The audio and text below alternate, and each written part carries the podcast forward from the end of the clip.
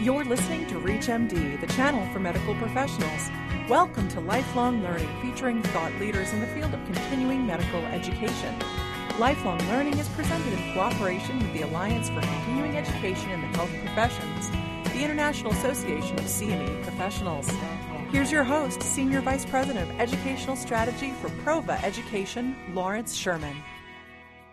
Technology, social quality, quality improvement, and medical education. That's what we're going to talk about today. I'm Lawrence Sherman, your host, and with me today is Doctor Brian McGowan, who's the Chief Learning Officer of Archimedics, and uh, I'll have Brian explain what Archimedics is in a minute. Uh, but we're really going to focus today on what practicing physicians and healthcare professionals should be thinking about the topics that I mentioned in that open. Brian, welcome. It's good to see you. Good to see you, Lawrence. Uh, why don't you tell us just briefly uh, what Archimedics is and what impact that might have on the uh, practicing healthcare professional? Sure. So Archimedics is a, an informatics and healthcare education company, and our goal is to connect disparate content pieces so that learning's a simpler, lifelong process. Well, that was pretty succinct. And, you know, I think some of what we're going to talk about today will be what healthcare professionals uh, need to know about their own learning and how we can help them along. Uh, is that something you'd uh, feel comfortable discussing? It's a passion of mine for the last decade, I think, is to try to understand uh, what this lifelong learning process is all about. So when we think about that, and we think about lifelong learning and that portion of a physician or healthcare professional's life, uh, what's the first thing that comes to mind about the challenges that they have in finding the right education and being active participants in their education? Well, I think there's a familiarity with learning. So after spending as many years in training as clinicians do, um, there, you tend to fall into some certain habits. And, and I think understanding how those habits impact the way you learn and understand how those habits impact the way you uh, extract insight from experience uh, is critical to the lifelong learning journey. So if, if you're open to finding information in different places, then you, you quite often find information begins to find you. And I think some of the social technologies you mentioned in the opening are pretty critical to that. There's new ways to manage this increasing information overload that I think every clinician's challenged with every day. Well, I think that's an important point, Brian, and let's use a word that you said there, journey, right? So we know that they have the learner journey throughout the, the course of their lifelong learning, if you will. But let's think about their practice journey, their everyday professional journey, what they do for a living. Where are those moments that learning comes up and, and they can start thinking about uh, incorporating that into a personal learning strategy? Sure. So th- there's some good research here around what are the instances or how many times during the day is a great example. How many times during a day does a clinician have a question that, that they need to have answered or, or, or that goes unanswered? Um, and depending on the specialty, primary care, there's a lot of data here that someplace between eight and fifteen times a day a clinician is confronted with something in practice that they may not know the answer to. So if it, of those eight to fifteen questions, it turns out that two-thirds of them go unanswered. So right there, there's a disconnect between those learning moments in practice and, for a variety of reasons and a variety of barriers, the ability to go back and find those answers afterwards. Okay, so so if you were talking to a primary care physician and, and you're, you're sort of setting the stage with those uh, unanswered questions, what can they do to uh, facilitate getting those answers and, and start that learning process? I think there's a few things they could do. I, I think the the most critical kind of thirty thousand foot view is the idea that when these questions come up, if the clinicians had a structure around them that they could identify those fifteen questions. I think what we find is of the ten questions that go unanswered, largely they're forgotten or they uh, the, there's barriers to getting access to that information. So so th- they would kind of be the two areas of low-hanging fruit. So number one, can you ensure that the questions aren't forgotten? So can you build a structure that in, in, intentionally sets reminders for you so that those ten questions are available to you? And once you've, you know what those questions are and you have time later to go back and answer them, do you have access to the information? So th- they're the kind of the two approaches. Can you build the structure to remember the questions? And now once you remember the questions, do you actually have the ability to learn later on?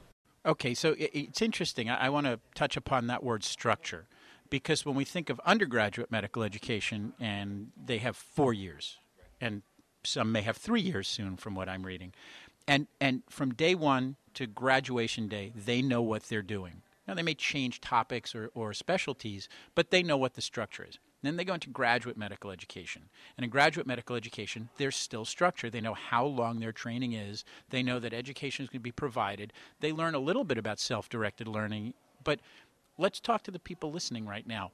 What should they be thinking about as they set up their learning strategy for when there is no structure, and how can they set their own structure? So we talked reminders, we talked uh, maybe it's note-taking, whatever it is, so that they can incorporate that when they do C M E, and, and when they have these point-of-care questions come up, what can we help them with? Right. So, so what, what our research has suggested is there's actually a set of natural learning actions that every adult has, and I think this is as a applicable to medicine and healthcare and various specialties as it is to any other profession, that as an adult learner, there's these four learning actions we take on. When we hear something, we have a question, or we hear something and we think this is critical to our learning, or this is going to impact our practice, the first thing we do is we take a note. So the first natural learning action is the science of note-taking. Um, and as clinicians become better note-takers, then uh, their lifelong learning journey will be a simpler process. Um, the second learning action is tied into the first one. So as you're taking a note, what you need to do is really set some reminders for yourself. So if I take a note and I know exactly what it is, that the question I want to ask, or I know exactly um, what it is that I've just learned or I've just heard, I want to make sure that I'm reflecting over that over time. So first two learning actions are notes and reminders. And the second set, the, the third and the fourth learning actions, are actually focused on going out and making more of that information. So um, search is the third natural learning action that all adults use. So we're looking for other information that provides greater context, or we're looking for the answers to the questions we have. And it's the fourth one that actually maybe brings our conversation full circle, in, in that there's quite often the case is that Um, there isn't a searchable data set for us to find. What we need is actually somebody else to ask the question of. So the social element of learning is the fourth natural learning habit, and we've all experienced that. To your point, undergraduate medical education, your study groups, the way you train, postgraduate medical education, the entire model is cohort-based in postgraduate medical education.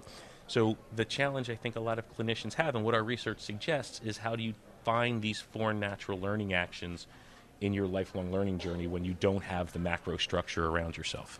If you're just joining the discussion, you're listening to ReachMD, the channel for medical professionals. I'm Lawrence Sherman, and I'm speaking with Doctor Brian McGowan, Chief Learning Officer from Archimedics, and, and we're having a really interesting discussion about how practicing clinicians learn and what we can do to help them learn. So I think we gave them those four practical tips. Um, and, and it was funny, you were laughing as we were doing that interview, um, because I was taking notes. And so I just put into practice what you were saying. Now, in the clinical setting, are there tools that clinicians can use for note-taking? So is it a voice recording on a phone? Is it a quick note app? Is it a, a, an index card? Whatever the device is, I think that's that's actually where we are in two thousand thirteen, is that a clinician in practice at the point of care with questions that arise, they're still forgetting two-thirds of them. That's what the data suggests, not to be um, more critical than that, that the data suggests that two-thirds of the questions are answered. And I think a lot of that has to do with the fact that there is there is no perfect answer. So um, I had a blog post from June of last year that described the fact that if there's thirty-five thousand clinicians that attend something like an ASCO meeting, there's thirty-five thousand oncology professionals there, there's thirty-five thousand different ways people have tried to evolve these learning actions. So if you're at the point of care, if you're managing patients and you have one of these questions, you're right. You could use a Post-it note. You could write it on the inside of your palm. You have the scratch pad that's in the front pocket of your jacket. There, there's a lot of things that work. The question I would ask, and I, really the point of the conversation, I think in a broader sense, is are we getting better at those learning actions? So if there are a myriad of approaches a clinician can use at practice to record things as they're coming to mind, is there a better system that we can put in place? Is there a better structure that we can offer clinicians at the point of care?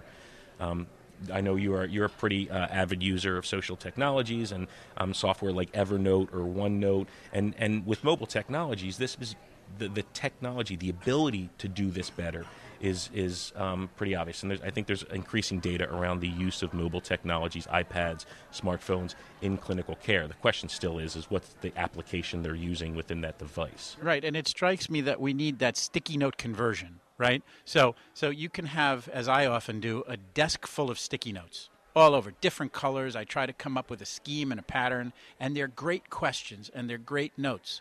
And then four months later, when I see that note again, I say, oh, I should have acted upon it.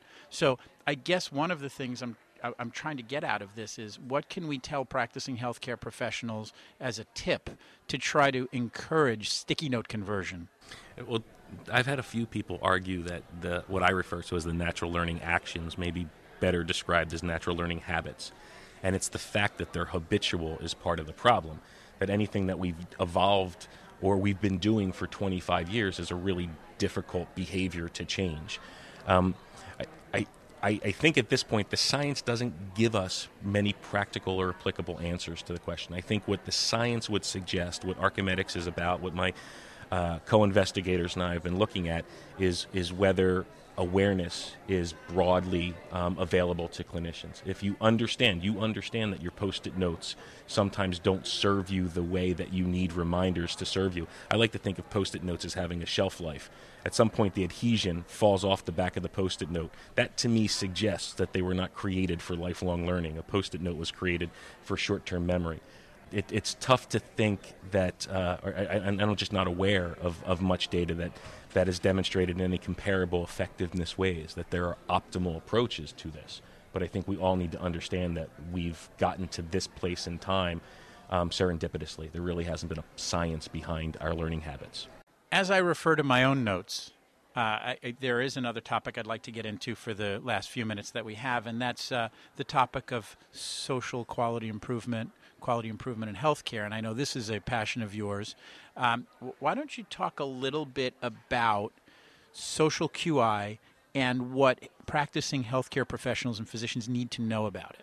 Sure. So um, in another life, last year I wrote a book called Social Q I, The Simple Solutions for Improving Your Healthcare, and the, the premise was, and I like how these two conversations kind of overlap themselves in, in interesting ways. The premise of the social Q I model is that the science of quality improvement um, has been evolving in a silo.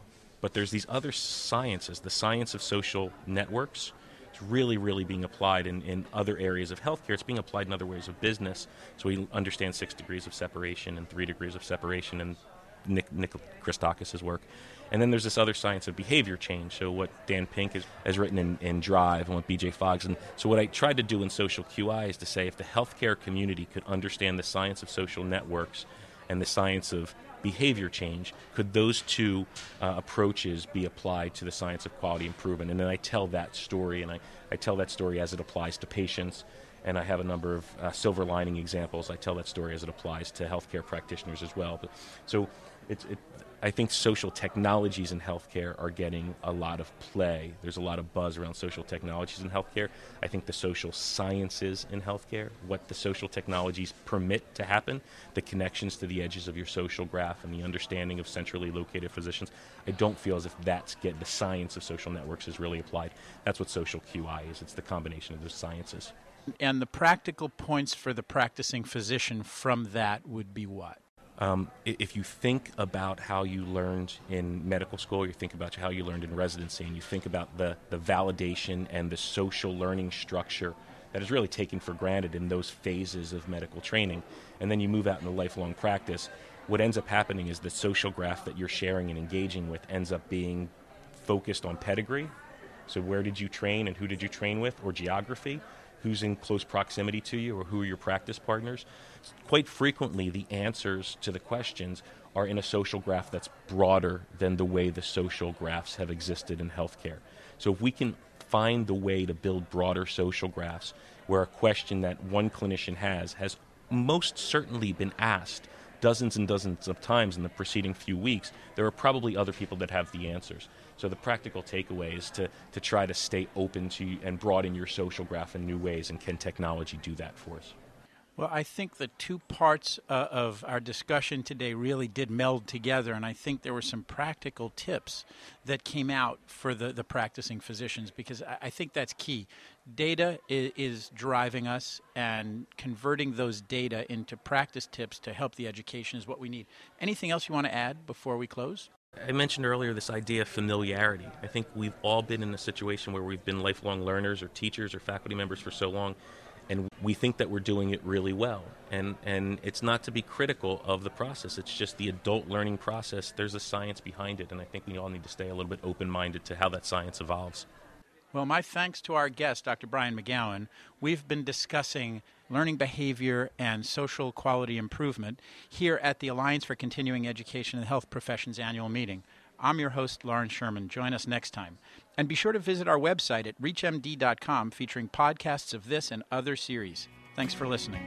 You've been listening to Lifelong Learning on ReachMD, the channel for medical professionals, featuring thought leaders in the field of medical education. Lifelong Learning is presented in cooperation with the Alliance for Continuing Education in the Health Professions, the International Association of C M E Professionals.